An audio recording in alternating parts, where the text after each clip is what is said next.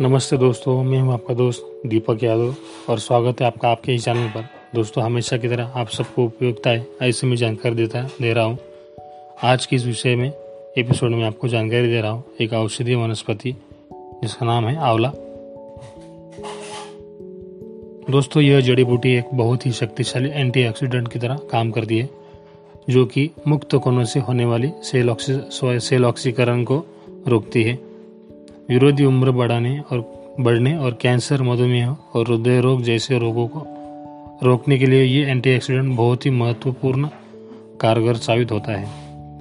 यह कई बीमारियों के लिए उपचार प्रदान करता है और इसलिए इसका व्यापक रूप से आयुर्वेदिक उपचार में उपयोग किया जाता है। आंवला विटामिन सी से बहुत समृद्ध है और कई खनिज और कैल्शियम, फास्फोरस, आयरन, कैरोटीन और विटामिन बी कॉम्प्लेक्स जैसे विटामिन से शामिल है।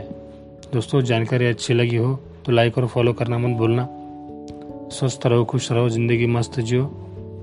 अगली बार फिर मिलेंगे नए विषय के साथ। तब तक के लिए जय हिंद, जय भारत।